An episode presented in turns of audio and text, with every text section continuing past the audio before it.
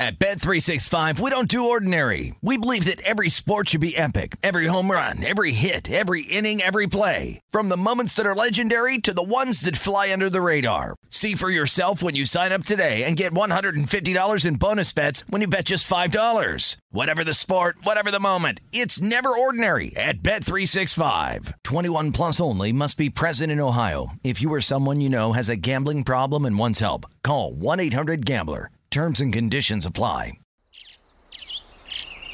Getting ready to take on spring? Make your first move with the reliable performance and power of STIHL battery tools. From hedge trimmers and mowers to string trimmers and more, right now you can save $50 on select battery tool sets. Real STIHL. Offer valid on select AK system sets through June 16, 2024. See participating retailer for details. When you buy Kroger brand products, you feel like you're winning. That's because they offer proven quality at lower than low prices. In fact, we guarantee that you and your family will love how Kroger brand products taste, or you get your money back. So next time you're shopping for the family, look for delicious Kroger brand products because they'll make you all feel like you're winning. Shop now, in store, or online. Kroger, fresh for everyone.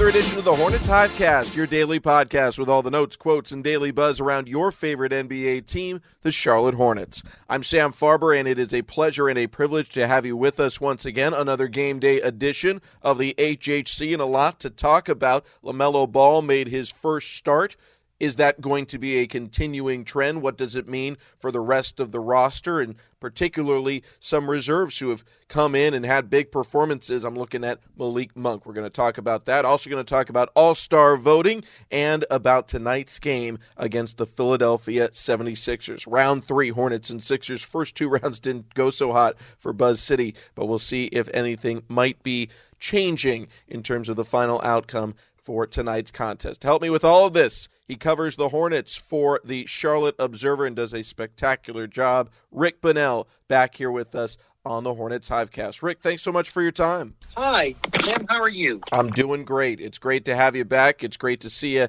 at the arena and looking forward to doing that tonight. The Hornets had a big win on the road over Miami. That's three consecutive wins, all over playoff teams from a season ago. First time the Hornets have had a three game win streak against teams who all made the postseason from the previous season since March of 2019.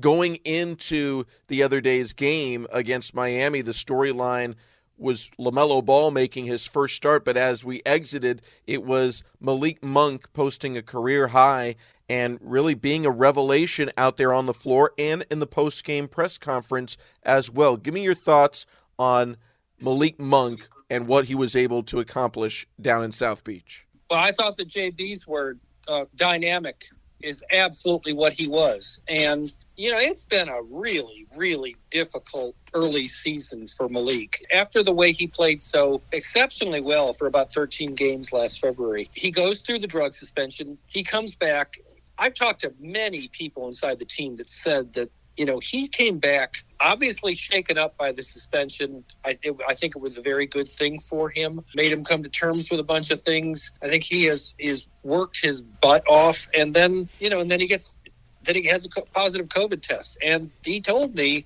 when I spoke to him one on one, you know, in December, you know, that really affected him. He lost his grandmother to the, you know, to the disease, and he didn't bounce back physically as quickly as he thought he would. Uh, it's been difficult. He thought he was going to be in the rotation. He wasn't even close to rotation. I think you could argue at one time he was the fifth or sixth wing on this team in Borrego's mind. He has for a lot of reasons, some of them circumstantial, of other people getting hurt. He has pushed himself back into the rotation, and he was exceptional last night. Making nine threes in an NBA game is it puts you in a very small circle of special shooters. Whether it's here next season or someplace else, I got a feeling Malik Monk made himself some money last night. I think absolutely that is the case. And I look at him and I, I, I really don't foresee him becoming a starter out of you know anything other than absolute necessity at some point this season. But I do think in terms of being that Lou Williams, Jamal Crawford type off the bench, uh, he could absolutely embrace that role. And that's something this team could really use. You, you look at the guys who have come off the bench. I mean, Miles Bridges always brings energy. Whether or not he's going to score 12 to 15 points a night, it's never a given. Caleb Martin's always going to bring defense, or any of the Martin brothers would. But can they score at that level? Not necessarily consistently, or at least they haven't shown it yet. Malik Monk can be that type of player. And obviously, if LaMelo Ball goes into the starting lineup, so could either Terry Rozier or Devonte Graham, whoever it is that comes down. But Malik could certainly embrace that role as well. And any team would love to have a Jamal Crawford, Lou Williams type on their squad. Yes, and really keep in mind if you look at their body of work so far this season, the Hornets' defense, in a relative sense, is, is more reliable than the offense. So it, it, it's a perfectly logical thing for him to have an expanded role. Quite frankly, Sam, I think that he was the most underutilized player of this team. I'm kind of surprised it took as long as it did for him to be playing significant minutes the other half of this is, you know, part of the reason he got a lot of extended run was Terry Rozier's injury, and hopefully he'll be able to come back. He was able to warm up a little bit before the game in Miami, so that that leads you to believe this is hopefully on the shorter end for an injury than the longer. Don't want to speculate too much, but he wasn't exactly in a full cast or anything out there uh, in Miami on the trip. But the other half of it was LaMelo Ball got his first start, and even though the minutes were derailed a bit due to foul trouble, I thought he looked solid out there. He ran the offense well, looked good with the first team. What were your takeaways from the highly anticipated first start for LaMelo Ball? He downplayed this the emotional significance of it. But it was interesting that Malik mentioned post game that it you know he could tell that Lamelo was nervous. I mean, how could you not be nervous? There's a difference between not ready for the moment and a little bit you know fidgety. We all we all are the first time we do something new that we know is significant. The foul trouble, you know that that comes with time. Um, you know, I think Sam, if you ask me, you know, two things that veterans really understand about playing NBA basketball that you know that rookies can't understand. I would say it's understanding how to ration fouls. You know, what is a good foul versus one that you just didn't need to make, and also the knack for getting to the foul line. You know that that terrific game that that Lamelo had against the Bucks. The thing that I liked best about that game was nine trips to the foul line. Pros learn that you eat in this league by make you know by by creating and and making free throws. Oh, 100%. I, I, say it all the time on the air. The difference between a starter and an all star is roughly seven to eight free throws a game because that's where where LeBron James and James Harden and all, you know, everyone looks at that James Harden, you know, rip through move and rolls their eyes. Ugh, you know, he's he's just kind of getting cheap fouls, but that's that's what all stars do. They get fouls. You look at Gordon Hayward, some of his best games, he's not doing the rip through move, but he knows how to get to the free throw line. And with LaMelo Ball's length and his uh, I'll call it a rubberized ability to seemingly bounce off contact and not, you know, feel it ever. He's got the potential to be that type of player earning trips to the line.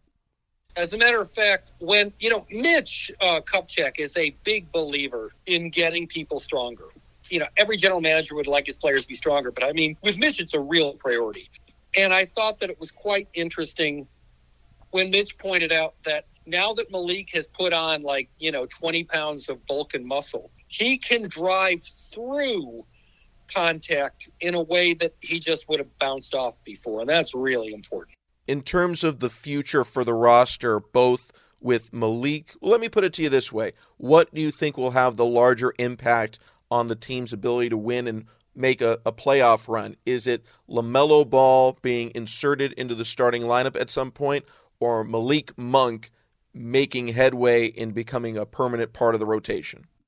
You know, Sam, that's a complex question in the sense that I, I think that LaMelo is more important in general to this team's future. But if you're asking me, you know, over the next three months, what would be more important when LaMelo plays or how much of a role Malik has, I'd say how much of a role Malik has. And the way I mean that is, you know, I, I honestly think that, you know, if there's one thing that fans spend an awful lot of time thinking and talking about that at the end of the day really doesn't matter all that much, it's who starts the game. There's a big difference between having a playing starter minutes and who finishes a close game and who gets who's who gets to, to, hear their name called at the beginning of the game. I remember Cody Zeller saying to me this summer, just laughing when I asked him, you know, do you does it matter to you whether you start? And he said, I honestly think that who starts the game is absolutely the you know the most overanalyzed thing in, in, basketball, and I couldn't agree with him more. I'm right there with you. He's Rick Bonnell. You can read all his work in the Charlotte Observer. Kind enough to join us here once again on the Hornets Hivecast. An invitation to all you fans. Obviously, an exciting run for the Hornets right now. The buzz is building. Season ticket packages for the 2021-2022 season are available, and you can guarantee your price right now. For more information, call 704 Hornets or visit hornets.com to live chat with a season ticket representative.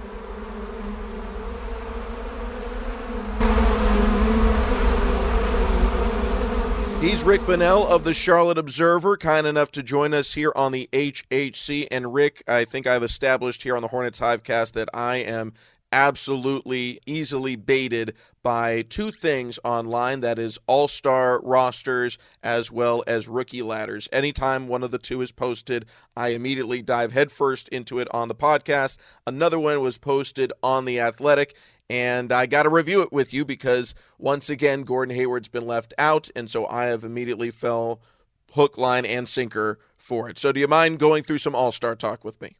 Sure, absolutely. Well, I think Gordon Hayward, in my opinion, has played to an all star level. And I think the reason I get caught up in this debate is because we look at all stars as having a certain status in the league, but we don't always conceptualize how small the roster really is. I mean, there there's very few guys that are able to make a all-star team, let alone several all-star teams that are not exceptional, potentially at some point Hall of Fame worthy players because there's a lot of guys who get left, you know, quote unquote on the cutting room floor who are easily 20 point per game type of players. So I'll ask you this up front. Is Gordon Hayward an all-star in your opinion? Yes, he is. That doesn't mean he will be an all-star. And I'm not saying, well, let me, let me just back up for a second. You know, there, there are two things to keep in mind. The starters get picked primarily by fans as far as the process. And that can create some oddities. You know, there are people who get voted in because in the fans' up minds, it's as much a popularity contest as necessarily a reward for their, you know, for their work this season. The way that the NBA traditionally has quote fixed that is having the head coaches from each conference pick the seven reserves. One thing to keep in mind about how the coaches do that traditionally, the team's record weighs into that. You know, you have player X and player Y, and player X plays for a team that, you know, is winning, you know, 60% of its games. And player Y, no matter how well he's playing individually, is playing for a team that's winning 30% of its, its games coaches tend to give the nod to the to the player from the team with a winning record. Keep in mind that isn't an eliminator because we all remember Kemba Walker making all-star teams off rosters that what weren't winning at a good clip. But it is harder, and I think that that will work against Hayward to some degree. But I'll tell you something: when you look at his not just his numbers, but his the efficiency at which he's putting up those numbers, what he's shooting from the field, how many trips he's getting to the foul line, um, his three point percentage. I really didn't know because it had been so long since the, since he had responsibility for being a team's best player, just how well he would adjust to it. Sam, if you'd had me on your show right after the signing and you would have said, "What do you think Hayward's season will look like?" I would not have painted a as rosy a picture as what we're seeing right now. I had a really long conversation with Ron Nored, who comes from a unique perspective on this as a current Hornets assistant, but you know, having played with Gordon at, at Butler, I just thought he made a great point that can't be said enough. What's special about Gordon is his decision making. He said he sizes things up. You know, he was an engineer, uh, engineering major in Butler, and he really looks at the world that way. What Ron said to me that is so important to keep for fans to keep in mind his ability to see what the defense is doing and decide what is the best thing next, whether it's a shot, whether it's a pass, whether it's setting a screen. He says you just look back on games and you say to yourself, he always made the right choices for what the team needs. That's no small thing. You, that's hard to find. No doubt about it, Rick. Going back to the All Star debate specifically, the article that, that got me going most recently, The Athletic put out a list of All Stars. Here's the people that are not even on their you know consideration at this point for the list, just to show you how good you have to be to not be considered for an All Star team. Pascal Siakam, Andre Drummond, Miles Turner, Kyle Lowry, Collin Sexton, Fred van VanVleet, Russell Westbrook. These are some spectacular players, some of whom are having really, really good seasons that are not even on the consideration list to make the All Star team. But that said, their latest list has Gordon Hayward on the first couple of guys out, along with Nikola Vucevic, who is another guy I think has played for certain at an All Star level. So you said earlier it could be a joke if Vuce didn't make it. I, I'm right there with you. I'm right there with you. But again, certain players have to get left off to allow for the space for Gordon Hayward to be in. So I, am going to read through some of the. Well, I'll read through all the guys that they have on their All Star team, and some are quite obviously going to make it. But you tell me in or out compared to Gordon Hayward. Fair enough? Okay, fair. All right. Kevin Durant. Uh, in. Yeah, I knew that one too. Joel Embiid. In. We're getting the easy ones out of the way. Giannis Antetokounmpo. Let's say it together. In. he, he's going. He's going. Bradley Beal. In. Absolutely. James Harden. Uh, yes. I agree too. Jaylen Brown. Uh, that's the first one where I'd say to you, I don't know. Trae Young. Oh, Gordon's Gordon's been much better for his team than Trae has been for the Hawks. Kyrie Irving. Uh, yes. Yes, yes. Kyrie's in, or yes, Hayward's in. Kyrie over Gordon. Jayson Tatum. Uh, there's no. I mean, there's just not enough of a body of work yet. So Tatum, but it, but it won't make it matter because Jayson Tatum will get in, but I I wouldn't put him in over Gordon based on what we know right now. Khris Middleton, uh, Gordon Hayward, Domantas Sabonis. Oh, Sabonis should be in. I I I might consider him for a starter. Bam Adebayo. Um, tough call. That's a that's a that's a pick your poison. Very close. And last one because they were both on that last two in, and obviously this might be a debate on who the commissioner were to pick, and this is assuming the game even happens, which as of now it was not.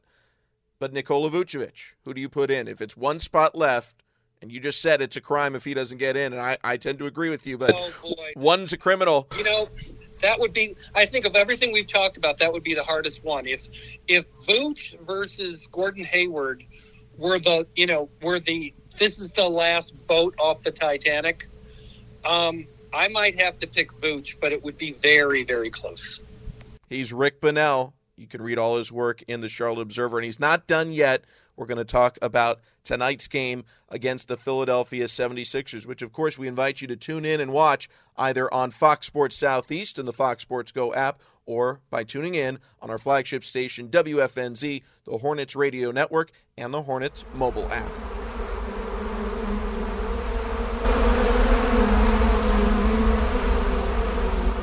Rick Bonnell with us today here on the Hornets Hivecast. Rick, it is a game day edition of the HHC Hornets taking on the Philadelphia 76ers. This has not been a good matchup for the Hornets for, I don't know, five years now. They've lost 13 in a row. They've lost twice already this season, neither of which was particularly close.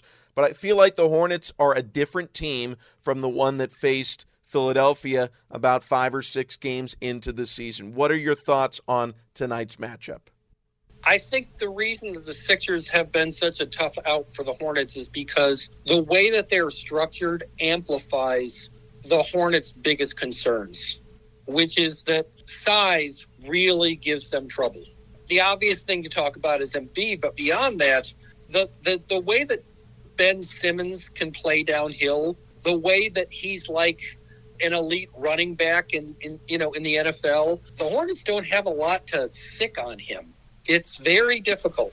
Those guys, you know, like I said, the simplest way to put it is what the what the Sixers do best is the thing that the Hornets are least equipped to contain. And now that they've got a terrific coach in Doc Rivers, they have figured out how to put those parts together better, a lot better.